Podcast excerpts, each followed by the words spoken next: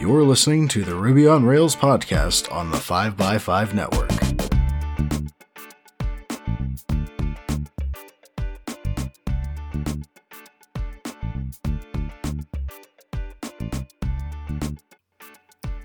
You're listening to episode 351, and I'm your host, Brittany Martin.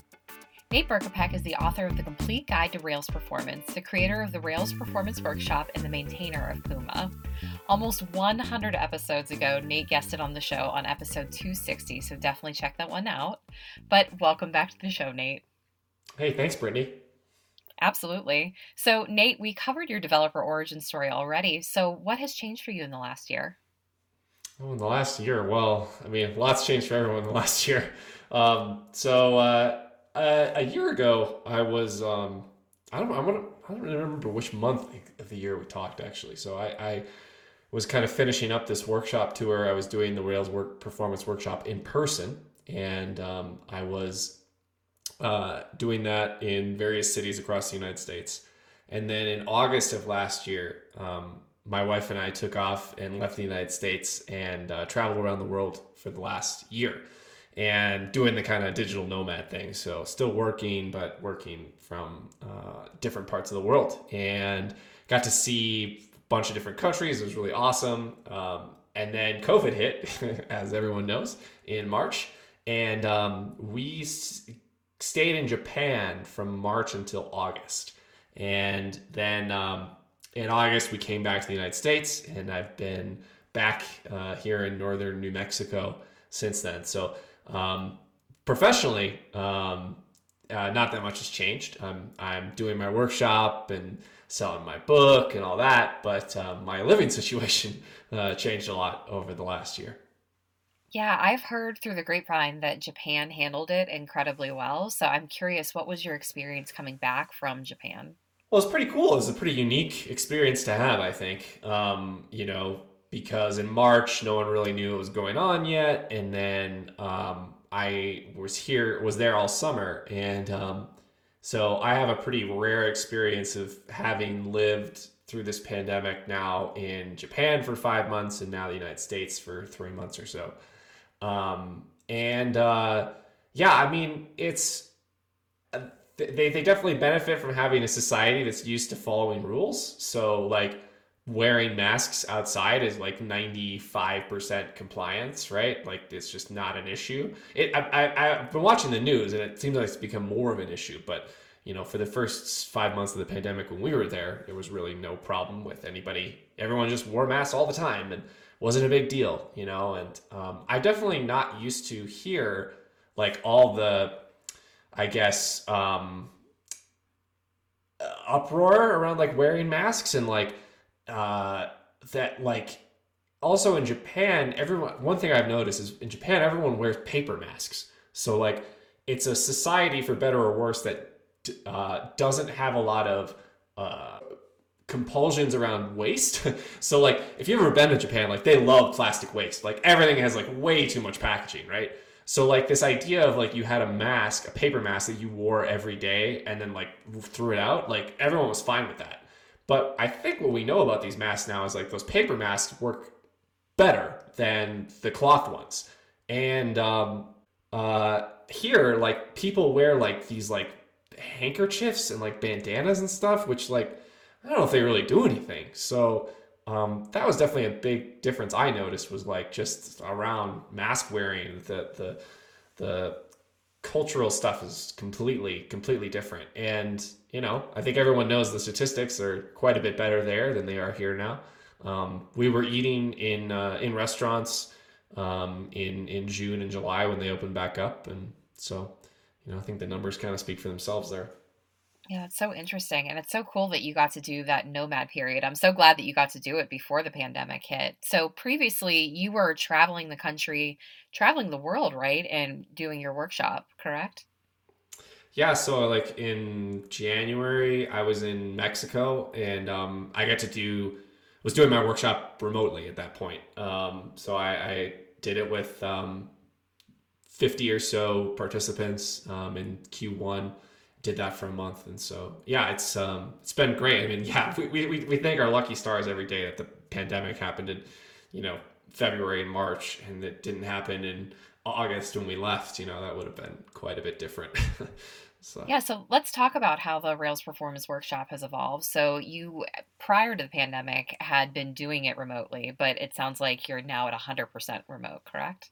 Yeah. So um, I used to do it in person. So it's it started as an in-person workshop that I I delivered in New York and San Francisco, and then I did it in a bunch of cities in the U.S. over the summer, and um, and then in January, not because of the pandemic, but because I was in I wanted to travel, I started doing it remotely, and um, that worked pretty well.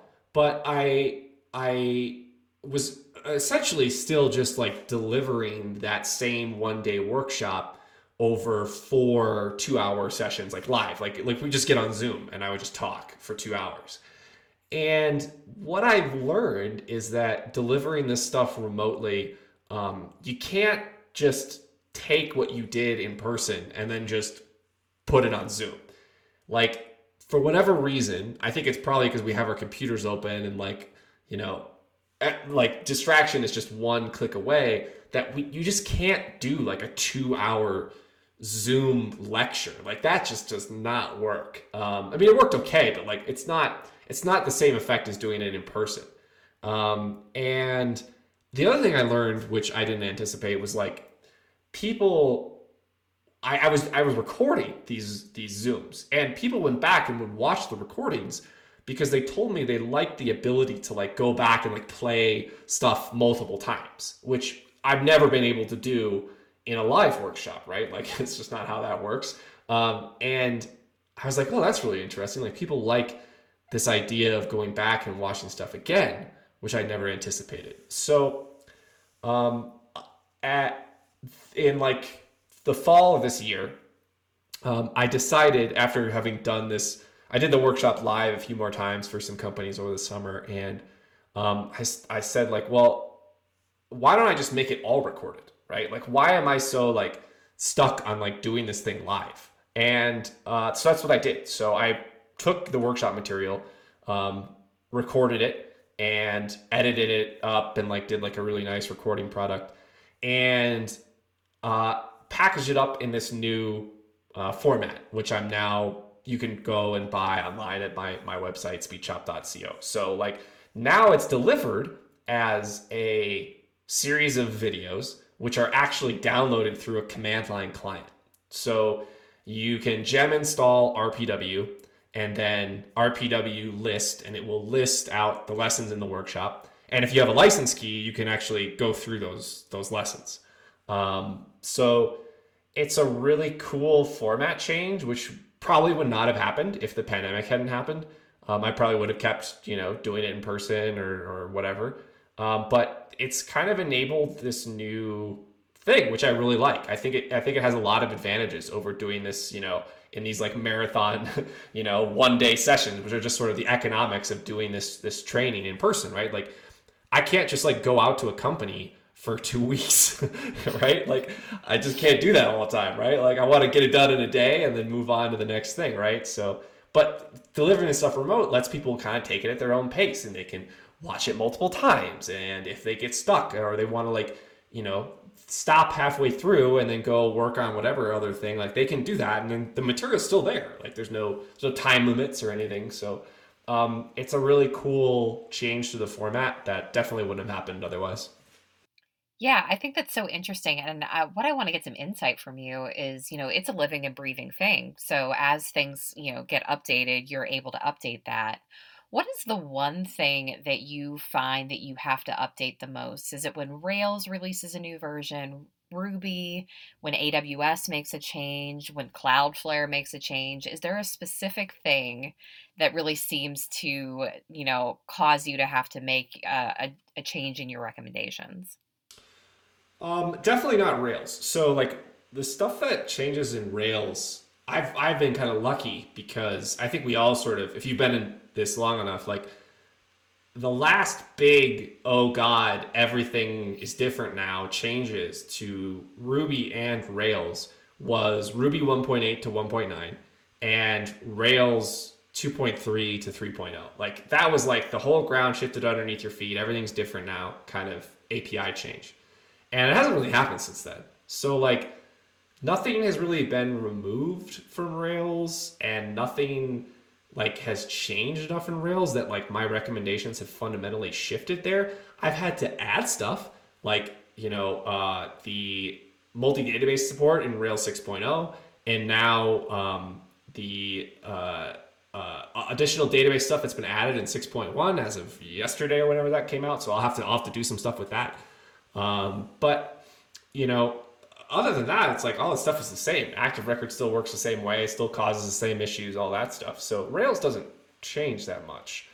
Um, what probably does change the most is front end. So like the tools that are available and the browser standards that work well have changed a lot since I first started doing this. And like I still basically advocate for most people the same approach. Like I think most people should be doing TurboLinks or something TurboLinks like, like um, you know PJAX, which is what GitHub does, or um, there's all these other new frameworks that are kind of like server side but with Ajax sprinkles kind of stuff. Um, and uh, I still basically advocate for most people that approach, but like HTTP 2 push was something that I talked a lot about in the original editions of the course and uh, my, my um, complete guide to Rails performance. And like that is being removed from browsers now. Like they gave up on it.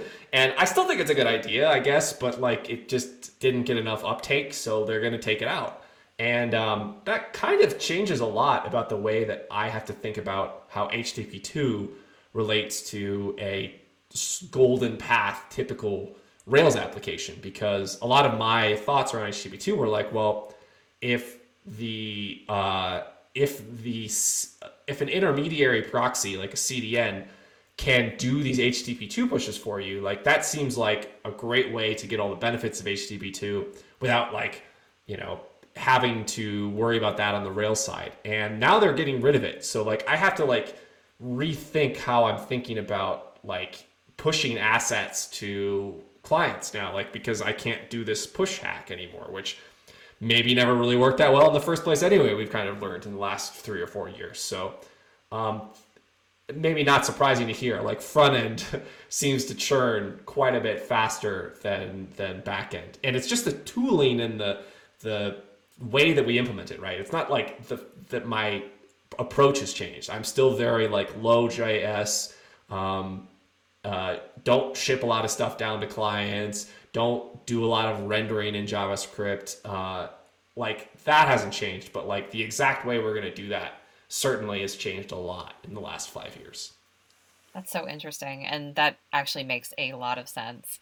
So, one thing that I saw about your course, which I thought was really cool, is it's delivered by the CLI. So, what does that mean?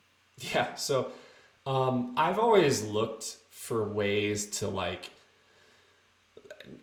respect my users' software freedom in like low, uh, low effort ways. like you know, I, I just do this myself, right? Like this is just it's just me. Uh, you know, I don't I don't have a publisher. I don't. Um, I, I'm just working for myself. Everything is self published, and so it's like, well, why don't I? Why do I have to think about publishing in a way that like O'Reilly would, right? Like. I don't have to. I, I I haven't sold anything on the Kindle store. Like I don't sell stuff on I uh, uh, books, uh, and like I don't have DRM. So like when you download my book, The Complete Guide to Rails Performance, it's like it's just a PDF. Like there's no I don't stamp it with like a license or anything. Like I don't do any of that stuff. And um, I've always just thought that like I want to treat my readers the way I would like to be treated, right? And uh, when it came to this new workshop, I actually tried a uh, courseware platform, and I hated it it was slow, it was clunky, and it had all the stuff I didn't need, and it just felt like not on brand for the kind of experience that I like to provide people that buy my stuff. And uh, I was like, well, you know, there's no rules. Right? I can do whatever I want, and it it kind of just I don't remember how I came up with the idea, but like I was like, well, why don't I just make my own? Well, I started trying to write my own like Rails based workshop site, and then I was like, well, wait a minute, like. I one thing I, I, I so I wrote the complete guide to Rails performance in 2016, and one thing that I always didn't like about it was I felt people were skipping over the exercises in that book. And the idea of delivering the workshop on the command line was partly a way to get people to concentrate on these exercises that I put in my workshop. So uh, when you type RPW lesson next, which brings you to the next piece of content, and it opens up a directory with all of these uh, this exercise in it and it's like ready to go and you've already got your editor open because it opened your editor for you. Like what's your excuse at that point for not doing it right? Like if you're just reading a book and it says hey try this thing right? Like you could just be like eh, i'll try that later move on to the next chapter then forget about it. But like if the the program actually opens up your editor for you like it felt like okay well now people are much more likely to actually do this this hands-on stuff that I've I've t- put the effort into you know um, including in there. So um, that was that was definitely one motivation, and then the other motivation was like I want to respect my users' freedom as much as possible and ship them something that requires the least amount of proprietary locked in crap possible and shipping a command line client which basically all it does is just downloads like it sends an HTTP request with a license key to my server, and then you just get a link to a file, right? That's all. That's a, it's a fancy wrapper around that. Um, being able to do that meant that I could uh, the command line client can be GPL licensed, and the server is also GPL licensed. So it just felt like the most ethical and like upfront way of of shipping this, and I, I feel like it really kind of fits well with the uh, Speedshop kind of brand. Like you know, this is just some Ruby. It's a Ruby gem that talks to a Rails server. Like it just felt uh, it just felt right. That is exactly how I felt about it. I when I saw it, I was like, "This is so on brand for Nate." and I love when I see that kind of thing because I bet it brought you a lot of joy to write it, oh, yeah. and it probably fit in exactly to what you were teaching. Yeah, totally. And um, I'm actually going to do a video maybe sometime like next week or something. Um, you know, because what ha- it helps to like be able to dog food your own stuff, obviously, and like it's not like a performance issue, but the uh, one of the actions in that server is like not super fast. Um, it's a little bit slow because it has to uh, do it has to output like a JSON list of this entire uh, all my content, right? And my hypothesis is, is it's it's got a object allocation issue like in the S3 library that I'm using underneath.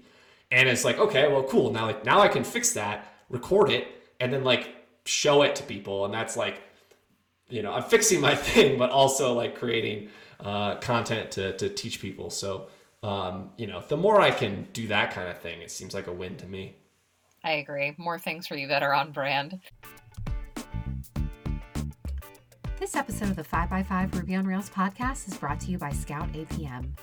Scout APM is application performance monitoring designed to help Rails developers quickly find and fix performance issues without having to deal with the headache or overhead of enterprise platform feature bloat. With a developer centric UI and tracing logic that ties bottlenecks to source code, Scout helps you quickly pinpoint and resolve performance concerns like N plus 1 queries, slow database queries, and memory bloat, so you can spend less time debugging and more time building a great product. And with Scout's real time alerting and weekly digest emails, you can rest easier knowing that Scout's on watch to help you resolve performance issues before your customers ever see them. Give Scout a try today with a free 14 day trial and experience firsthand why Rails developers worldwide call Scout their best friend. And as an added bonus for Ruby on Rails listeners, Scout will donate $5 to the open source project of your choice when you deploy. Learn more at scoutapm.com slash Ruby on Rails. Thank you to Scout APM for supporting the show.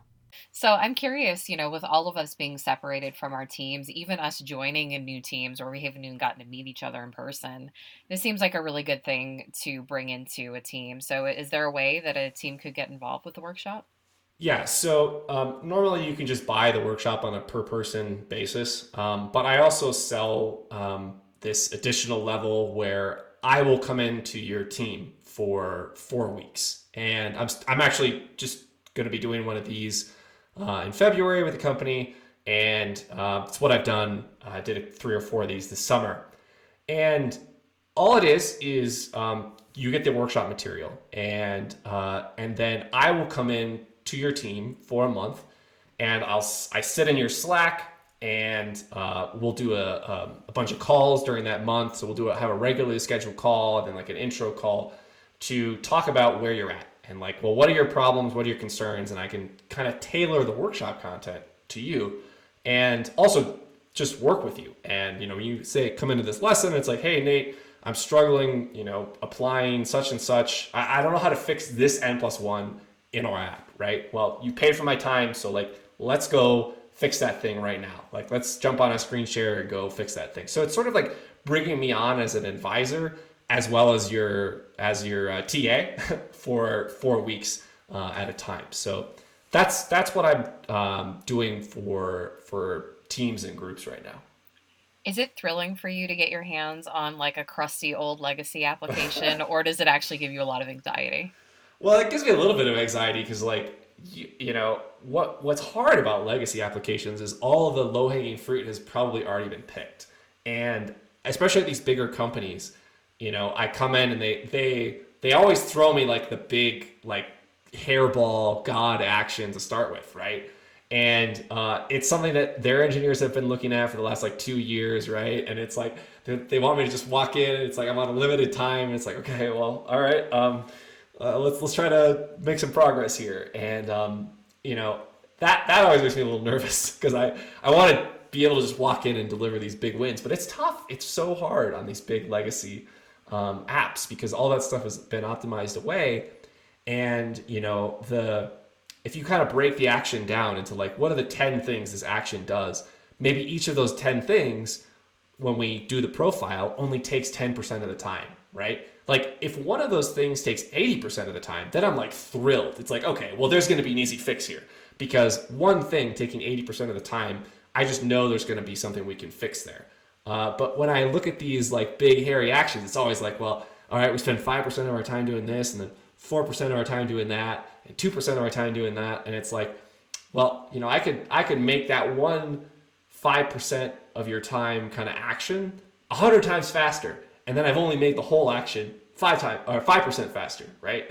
so uh, I get a little bit nervous with that stuff, but I, I do love working with companies at that level because it's it's it's how I generate you know all the all the stuff that I've ever written and ever put into workshops has been based on those experiences, right? Like that's how I get this material. It's not because I have some huge app that I get to work on myself every day. It's because I get to go to Shopify, GitLab, uh, and all these other companies, and and and look over shoulders and like see what people are actually struggling with, and and that's where I get all my, my all my stuff from. So um, it's thrilling that way. I love that. So moving on to Puma, how did you get involved?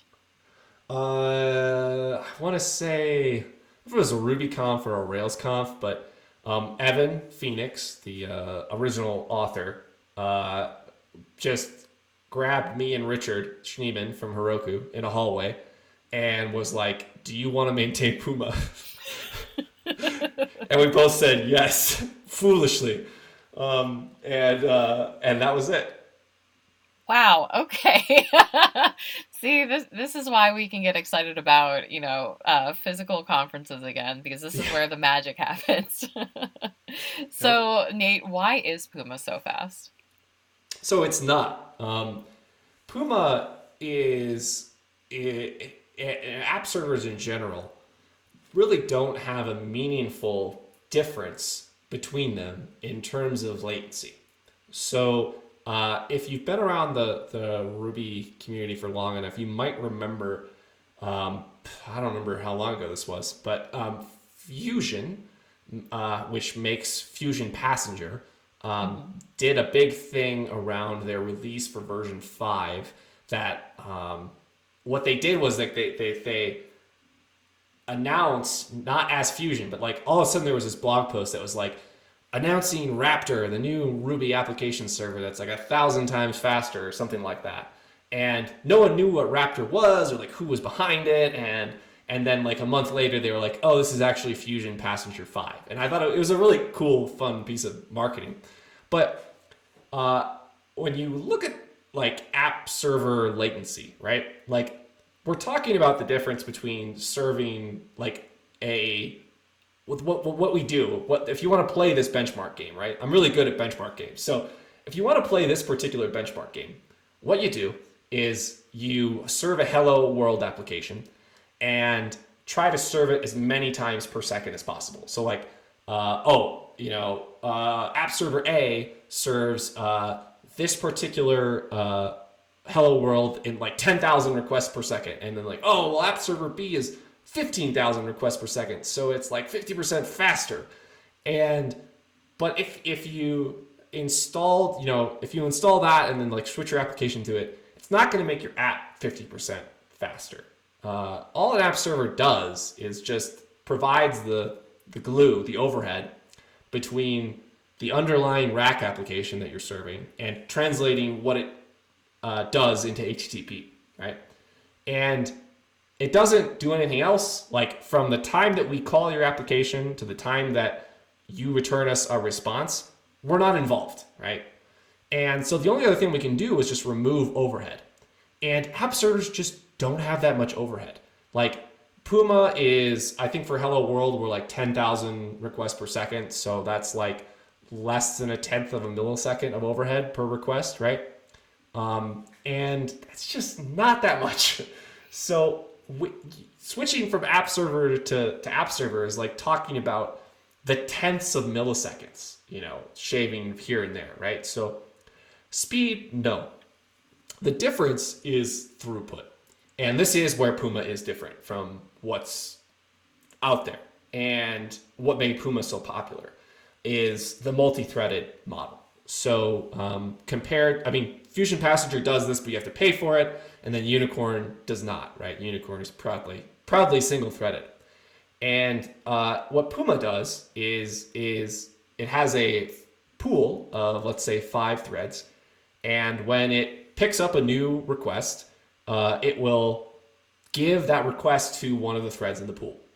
And because of the way the Ruby uh, global VM lock works, once one of those threads that's working on a request, if it uh, if it encounters I/O, basically, right? Like if it's like, oh, I gotta talk to the database, one of the other threads in our pool can pick up and go do work.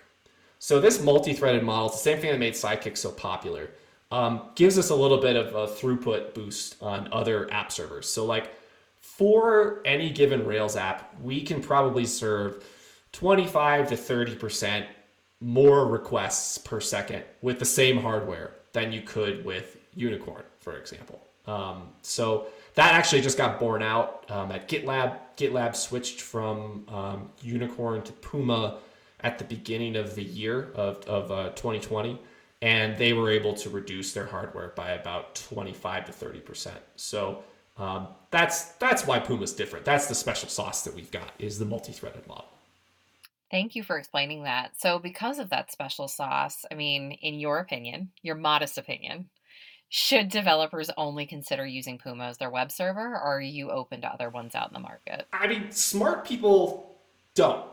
so Sam Saffron over at Discourse still uses Unicorn on Discourse, and he thinks it's more stable.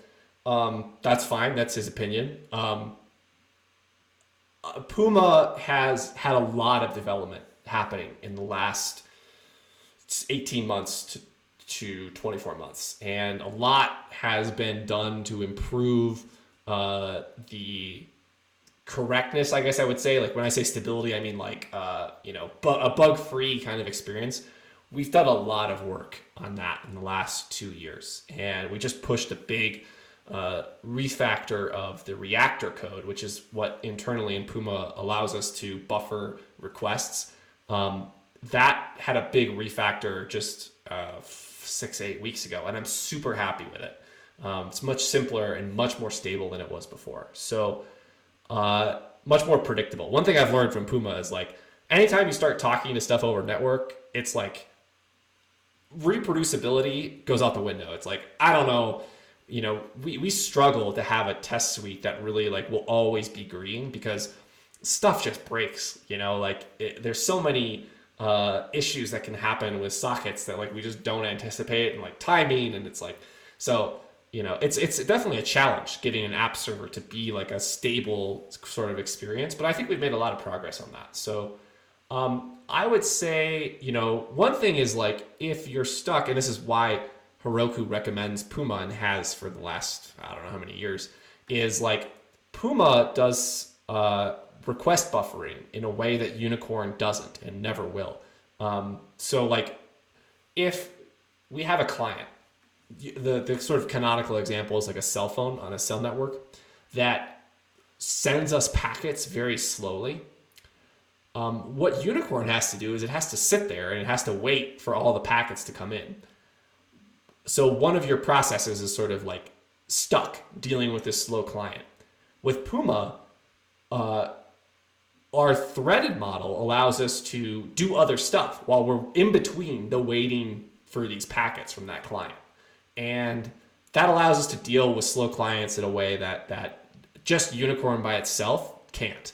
So if you don't want to or can't run Nginx or some other proxy in front of Unicorn, you kind of are stuck with Puma, I, I would say at this point. Like, you, you, that's really the only good choice out there. Otherwise, you're kind of screwed when uh, somebody, you know, you get a lot of mobile traffic on a cell network because um, those clients will take up way more resources than they need to. Um, so uh, I obviously think everyone should probably use. I can't think of a scenario people shouldn't use Puma to put it that way.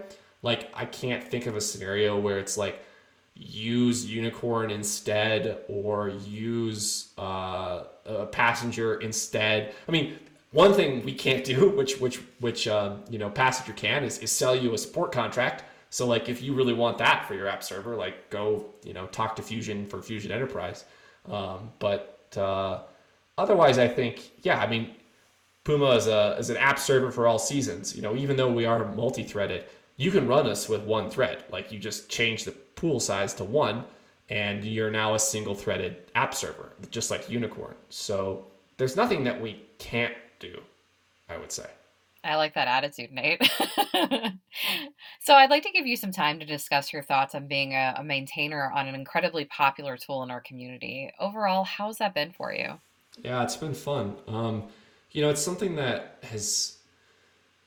Uh, I, I I think I've been doing it for like four four years now. Like it's been a while. It's it's starting to get up there. Maybe like three or four years. And um, you know, it's it's so much healthier now than it's ever been. Like I was just looking at the contributions graph for Puma the other day, and um, there's more activity on Puma now than there was in like 2012, and that when the project was was getting started, and um, like that's pretty good, you know, like. And, and it's not because of me. It's not because like I'm some super hacker that's in there like always pushing new code. Um, it's because I think I've tried to remove myself really from the being a blocker. Like that's that's really what I see myself as as a maintainer. Like I have inserted myself as a blocker by being somebody who controls the big green merge button, right? And so my job is as much as possible to get out of the way. Like to give a contributor or a potential contributor everything that they need so that all I have to do is just push that green button for them, right?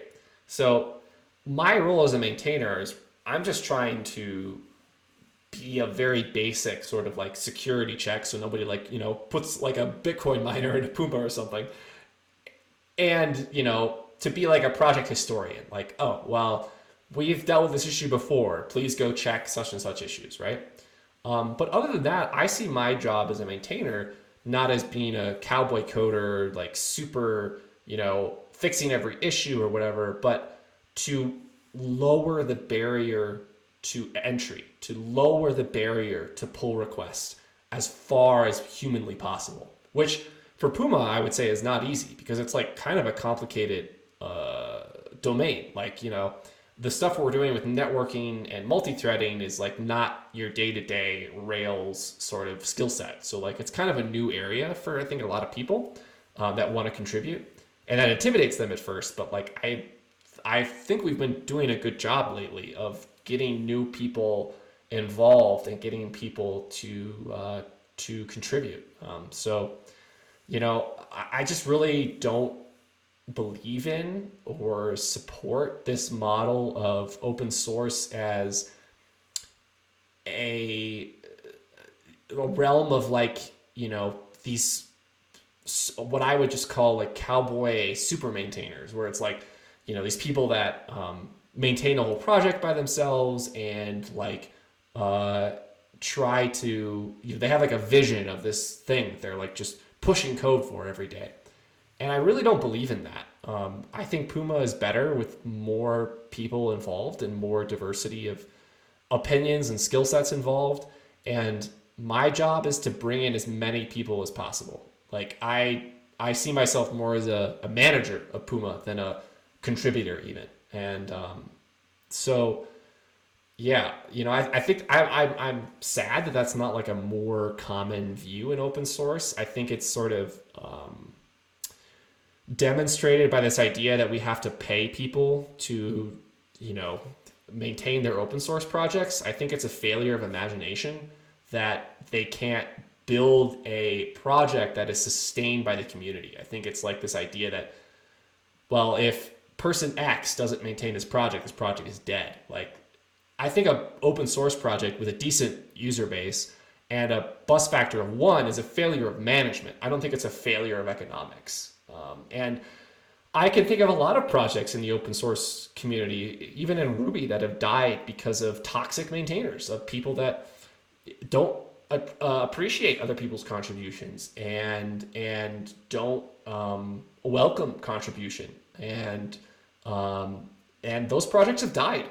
you know, like they didn't stick around. And uh, so my my goal is to make Puma the anti that, um, to make it as big a tent as possible, and to bring in as many people into the into the contributor log as possible. Well, that rolls me right into my next question. So, what are your thoughts on the future of the Ruby and Ruby on Rails communities?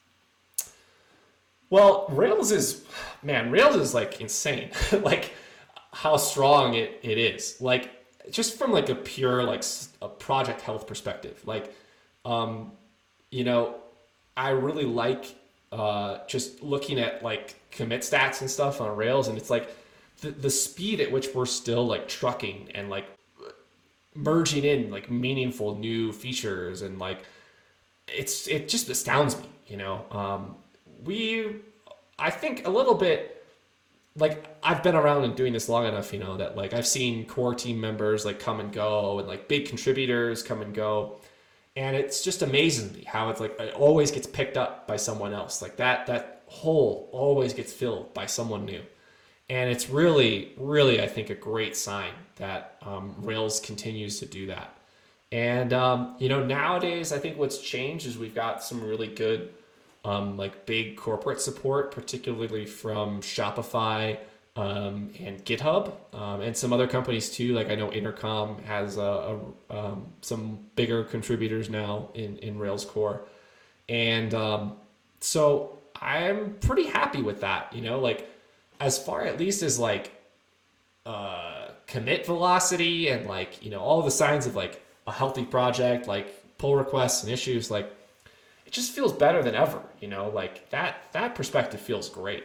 Um, and uh, you know, from a like mind share perspective, I think uh, I think the, the luckily like the 2017 era like microservice peak has has uh, subsided, and uh, we've all come back to to monoliths now. So like, you know, I, I like to keep track of that sort of like how Rails is is mentioned outside of the Rails community and I think it's just in a we're on that um, what is that like the plateau of productivity, you know, like in the um, the that adoption model or the the hype cycle. That's what I'm thinking of, where I think everyone realizes like what Rails is good at now and like what you sh- if if you why would you use Rails new in 2020? I think is like a really well answered question. Like if you have a, a web application backend that you need to write, Rails is still the best choice. And I don't think that's really, I haven't seen it really disputed anywhere. I think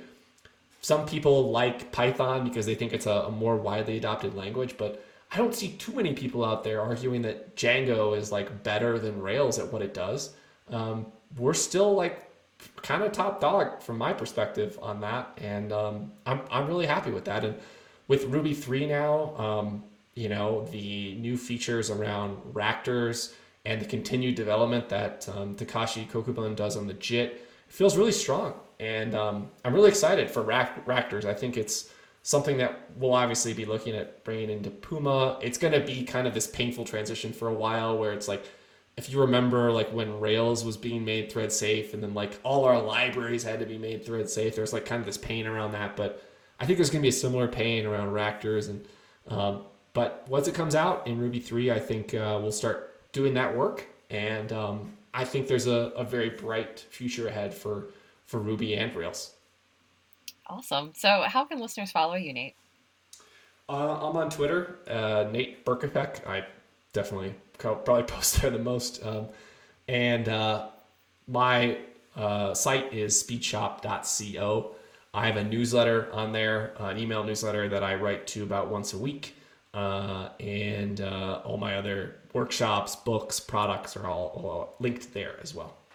Yeah, I can say I'm a very loyal subscriber to your newsletter. So listeners, this is the best thing that you could do today is go and sign up for that newsletter.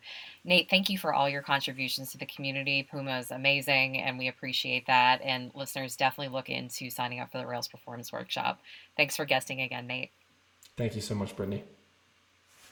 You've been listening to the Ruby on Rails podcast on the 5by5 network. Subscribe to us on iTunes, Google Play, or wherever fine podcasts are downloaded to stay in the loop on Ruby on Rails and open source software. While you're at it, please leave us a review and thank you for listening.